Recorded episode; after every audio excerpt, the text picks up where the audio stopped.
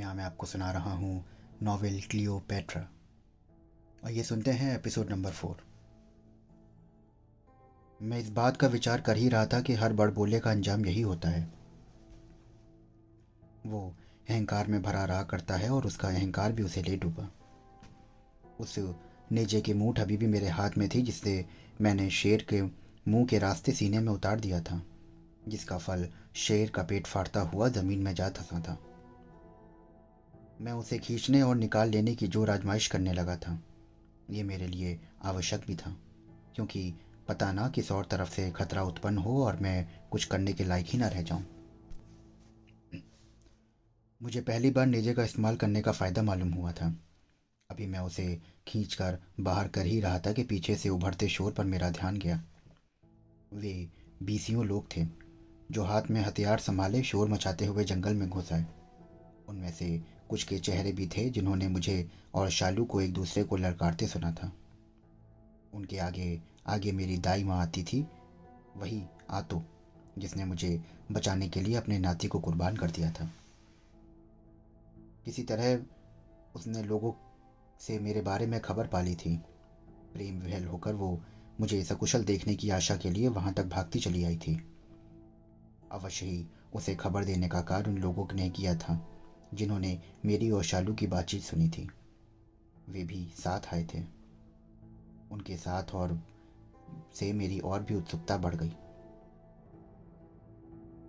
उन सबने मुझे नेजा संभाले और मृत शेर के पास खड़े हुए देखा तो सहम कर अपनी जगह ठिटक गए। पल भर में ही उनके सामने सारा दृश्य आ गया था। मेरा प्रतिद्वंद्वी बड़बोला शालू दुनिया से कूच कर गया था और उसकी छत विक्षत लाश इस बात का प्रमाण दे रही थी। लोग बेशक ठिठक गए थे, मगर आतो को भला कहाँ चैन? वो भाव विहल भागती हुई आई और मुझे अपने दोनों बाहों में भरकर मेरी बलाएँ लेती हुई कह पड़ी, अरे हरमसेस, तुमने तो कमाल ही कर दिखाया बेटे। मैंने तो आज पहली बार देखा कि तुम कितने बहादुर हो। तुम तो वीरों के वीर हो, राजाओं के राजा हो। मिस्र में होने वाले फिर और देवताओं का प्रिय, तुम सदा सुरक्षित रहो। संसार का कोई दुख तुम्हारे निकट ना आए। ये मेरा सौभाग्य है कि मैं तुम्हें सकुशल देख पा रही हूँ। मैं तो ना जाने क्या क्या शंका में भरी हुई थी, पर तुम पर आने वाला हर कष्ट ईश्वर मेरे हिस्से में डाल दे। ये आशीर्वाद देती हुई वो मारे प्यार के बार बार मेरा मुँह चूमे जा रही थी। वे सारे संसार का प्यार मुझ पर नछावर किए दे रही थी। मैंने उसकी ओर देख कर कहा, आ तो आ तो बी इस शेर को मारकर मैंने ऐसा कौन सा काम किया जो मुझसे पहले किसी और ने ना किया, जो मुझसे पहले भी बहुत से लोगों ने शेर मारे हैं? और आप जानती होंगी कि हमारे देश के एक राजा मनहीन ने अनेक बार शेर मारे थे, जो मिस्र का फिरौन था। उसे जाने दो और आम किसानों ने भी कई बार शेरों को मारा है। आप इतना क्यों परेशान हो रही थी कि जैसे मैं कोई अनोखा काम करने जा रहा हूँ? सच बात तो ये थी कि अब तो मैंने शेर को मार ही लिया था। मेरा हौसला बढ़ गया था और अब मैं जीवन में कभी भी शेर से डरने वाला ना था। मैं विश्वास के साथ कहता हूँ कि मेरे हाथ में नेजा हो और मैं शेर को इससे कहीं ज़्यादा चुस्ती फुर्ती और आसानी से मार सकता हूँ, जैसे मैंने उसे मार दिया। मुझे इस बात की कहीं ज़्यादा प्रसन्नता थी कि वो लोग खुद ही वहाँ तक आ गए थे, जिनके सामने मैंने शेर को मारने की बात कही थी। मुझे प्रमाण जुटाकर उसके सामने ले जाने की आवश्यकता ना पड़ी, बल्कि सबूत को प्रत्यक्ष रूप में उन्होंने देखा था। अब वे खुद ही लोगों में, जवानों में जाकर जोश खरोश के साथ ये बात बताने वाले थे कि उन्होंने क्या देखा, बल्कि मैं सहज में कल्पना कर रहा था। कि उन्होंने जो नहीं देखा, उसे कहीं बड़ा चढ़ाकर बताने की होड़ न लगाने लगे। दुनिया में यही होता है। जो लोग किसी की प्रशंसा करने के लिए उतर आते हैं, वो उसमें दिल का ताड़ बनाए बगैर नहीं रहते। यदि बुराई करने वाले पे उतरते हैं तो ज़मीन आसमान के गुलाबे मिला देते हैं। आतो की स्थिति उन सबसे अलग थी। वो मेरा हाथ उठाकर जोश में भरी हुई ऊँची आवाज़ में कही जा रही थी। ए मिस्र के राजकुमार तुम्हारी माँ की भविष्यवाणी गलत नहीं थी।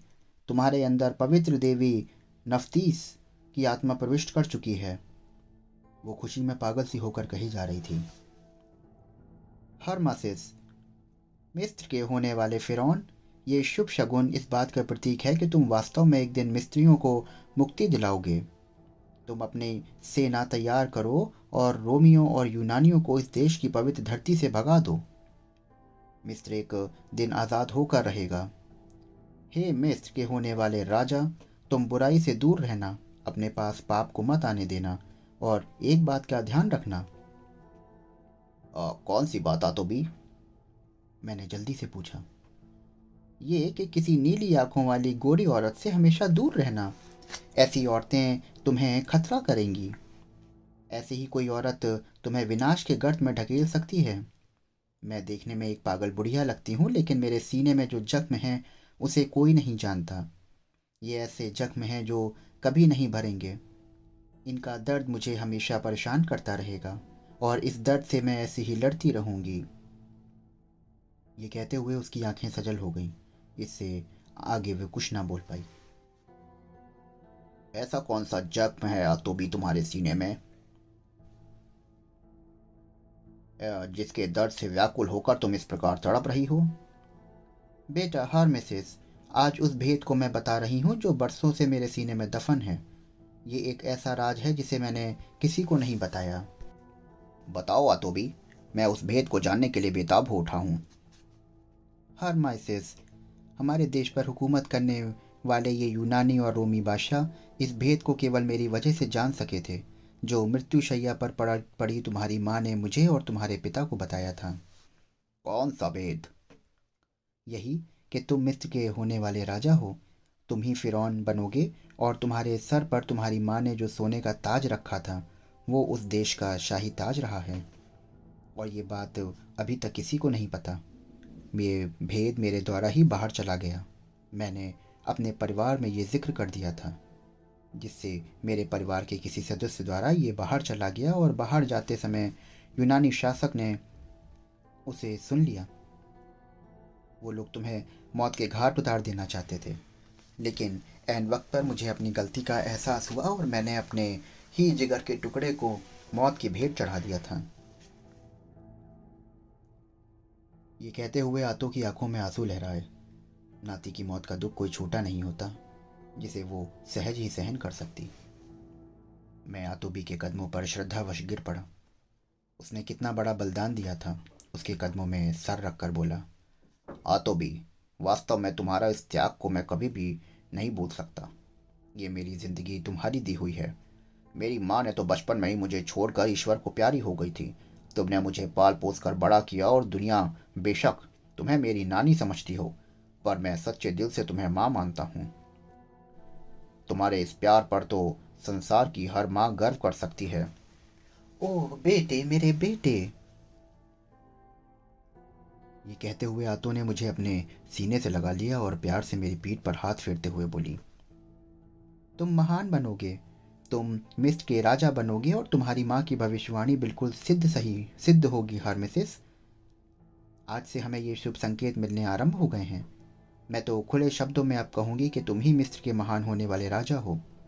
तुम वही हो हमारे देश को मुक्त कराओगे। हाँ हाँ मैं घर जाकर ये सबको बताऊँगी, क्योंकि मैंने तुम्हें बचाने के लिए अपने नाती का बलिदान दिया। मैं जानती हूँ कि हमारा देवता इस बलिदान को कभी अनदेखा नहीं कर सकता। लेकिन मेरी एक बात याद रखना। और क्या माँ? यही कि तुम खूबसूरत औरतों से सदा होशियार रहना। सुंदरता के जाल में कभी भूल कर ना फंसना। बस बेटे, इस बूढ़ी औरत की इस बात को पल्ले से बाँध लेना।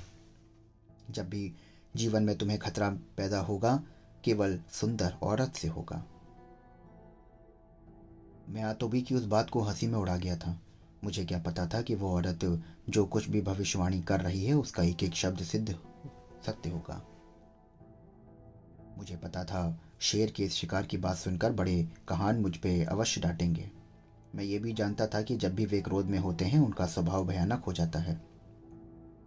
उनके गुस्से के सामने बड़े बड़े बहादुरों का दिल भी डूबने लगता है। मैं तो अभी बच्चा ही था।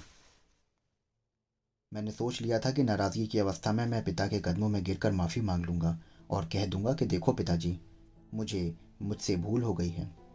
इस भूल की आप जो भी सज़ा मुझे देना चाहें, मैं खुशी से उसको स्वीकारने के लिए तैयार हूँ। यही सब सोचता, विचारता मैं घर वापस लौटा। जैसे ही मैं घर के द्वार का पर्दा उठाकर अंदर दाखिल हुआ तो कमरे के बीच में खामोशी का प्रकाश हो रहा था। बड़े कहान पूरी खामोशी से बैठ पुराने कागजों को देख रहे थे। उनकी सफ़ेद दाढ़ी उनके सीने पर फैली हुई थी। मोमबत्ती की पीली रोशनी में उनका घुटा हुआ सर शुतुरमुर्ग के अंडे की तरह चमक रहा था और उनका असा पाँव के पास टिका था। मैंने कहान के भौ के बड़े बड़े सफ़ेद बालों में से उनकी अध खुली आँखों की ओर देखा तो मुझे ये समझने में देर न लगी कि बड़े कहान, यानी कि मेरे पिता, अतीत की दुनिया में खोए हुए हैं। मगर आश्चर्य की बात यह थी कि वे इस समय देव स्वरूप में दिखाई दे रहे थे। ये तो मुझे पता था कि वो आध्यात्मिक गुरु हैं। वे अक्सर देवताओं से बातें करते हैं, लेकिन उनके पास ऐसा ज्ञान है, जिसके बल पर इंसान देवताओं से बात कर सकता है, ये बात आम लोगों को पता ना थी, और ना ही वो अपने मुँह से किसी को बताते थे। मैं चुपचाप शांत मुद्रा में खड़ा उनकी ओर देख रहा था। थोड़ी देर बाद उन्होंने आँखें खोली, मगर ना तो उन्होंने अपना सिर ही उठाया और ना ही मेरी ओर देखा। मैंने महसूस कर लिया कि किसी अलौकिक शक्ति ने उन्हें मेरे आगमन की सूचना दी है, तभी तो उन्होंने नज़रें झुकाए हुए और मेरी और देखे बिना ही कह डाला, और मिसेस, तुमने मेरे बना करने पर भी शेर का शिकार कर डाला? मगर आपको ये बात कैसे पता चली? मैंने आश्चर्य से पूछा। मेरे बेटे, मैं हर बात पता लगाने की शक्ति रखता हूँ। मुझसे कोई बात छुपी नहीं रह सकती। आम साधारण लोगों की जिन बातों का पता भी नहीं होता, मुझे उन सब बातों का पता हो जाता है। मैं भविष्य की पूरी किताब पढ़ सकता हूँ। और ये भी सुन लो मेरे बेटे, जब शेर तुम्हारी साथी पर झपटा था, तब मेरी शक्ति ही तुम्हारी रक्षा कर रही थी। मेरे बेटे, यदि मैं तुम्हारी रक्षा ना करता तो तुम्हारा हाल भी वही होता जो तुम्हारे साथ जाने वाले नौजवान का हुआ। परंतु मैं तुमसे पूछना चाहता हूँ कि तुम वहाँ गए ही क्यों थे? मैंने कहा कि पिताजी, अब मैं क्या करता? ये नौजवान हर समय मेरे बुजदिल कहकर मेरा मज़ाक उड़ाया करता था। बस्ती के अनेक लोगों के सामने उसने मुझे चुनौती दी। मैं अपने, काफ़ी दिन अपने आप पर काबू रखा, पर बुजदिलों की सूची में अपना नाम लिखवाना, अपना उपहास उड़वाना, ये मेरे बस का नहीं है। मैं जानता हूँ पुत्र, सब समझता हूँ तुम्हारे जैसे जवानों को कोई जोश दिलाए तो जोश में आ ही जाता है। मेरी बात अब ध्यान से सुनो। उस युवक को को तुम परीक्षा की एक कसौटी के रूप में जानो, जिससे इस बात का पता चल गया कि तुम्हारे अंदर कितनी शक्ति है और कितना धैर्य है। दुख की बात है कि तुम इस परीक्षा में आए हो, लेकिन अभी आधे ही खड़े उतरे। यदि उस परीक्षा को तुम पूरी तरह से सही उतरते तो तुम्हें उस काम के लिए तैयार कर दिया गया होता। मैं कुछ समझा नहीं पिताजी। समझ जाओगे बेटे। समय बहुत बलवान है।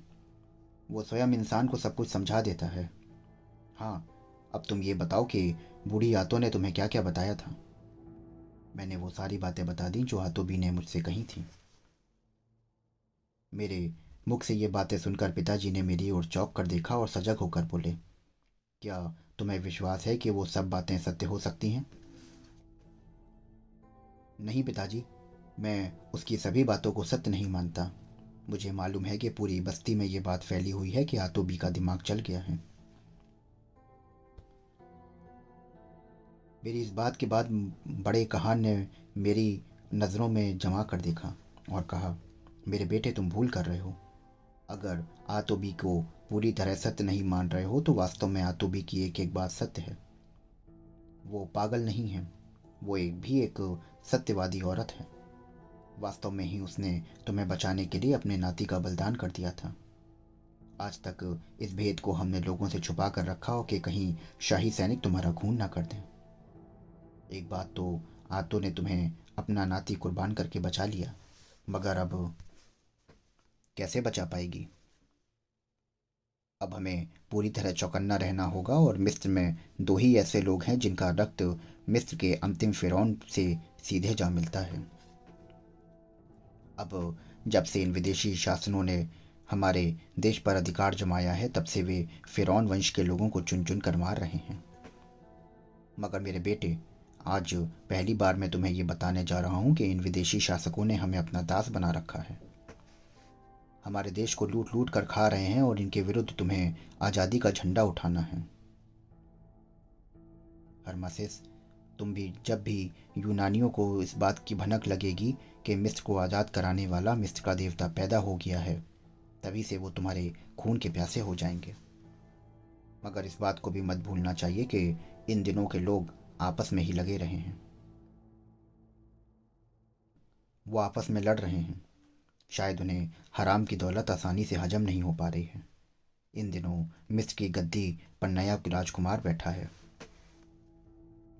इस रोमा राजकुमार की बहन के लिए उपाट्रा रोम के रेगिस्तान की ओर भाग गई है, क्योंकि वो अपने भाई के विरुद्ध बगावत कर झंडा बुलंद कर चुकी है।